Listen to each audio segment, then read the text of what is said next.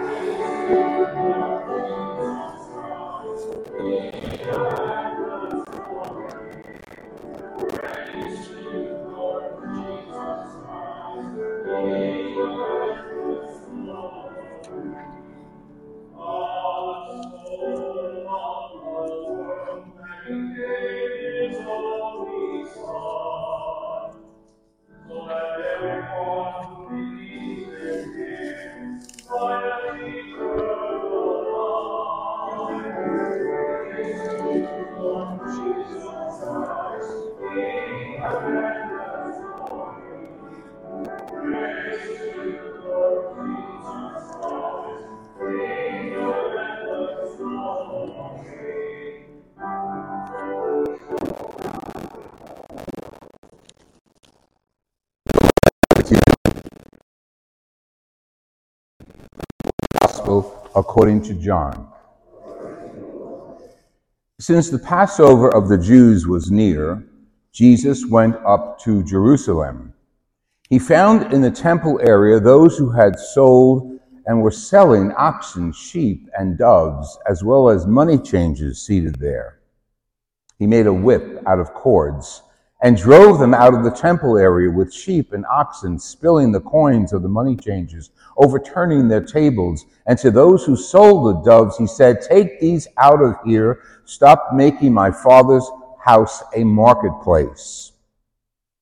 His disciples recalled the words of Scripture Zeal for your house will consume me. At this, the Jews answered and said to him, What sign can you give us for doing this?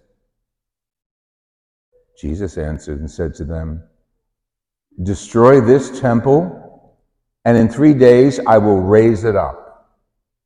The Jews said, This temple has been under construction for 46 years, and you will raise it up in three days? But he was speaking about the temple of his body.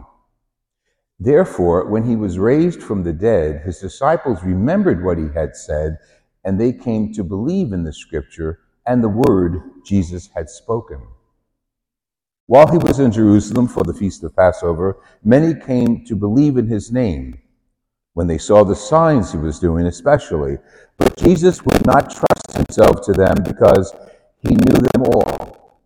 He did not need anyone to testify about human nature. He himself understood it well. The Gospel of the Lord Jesus Christ.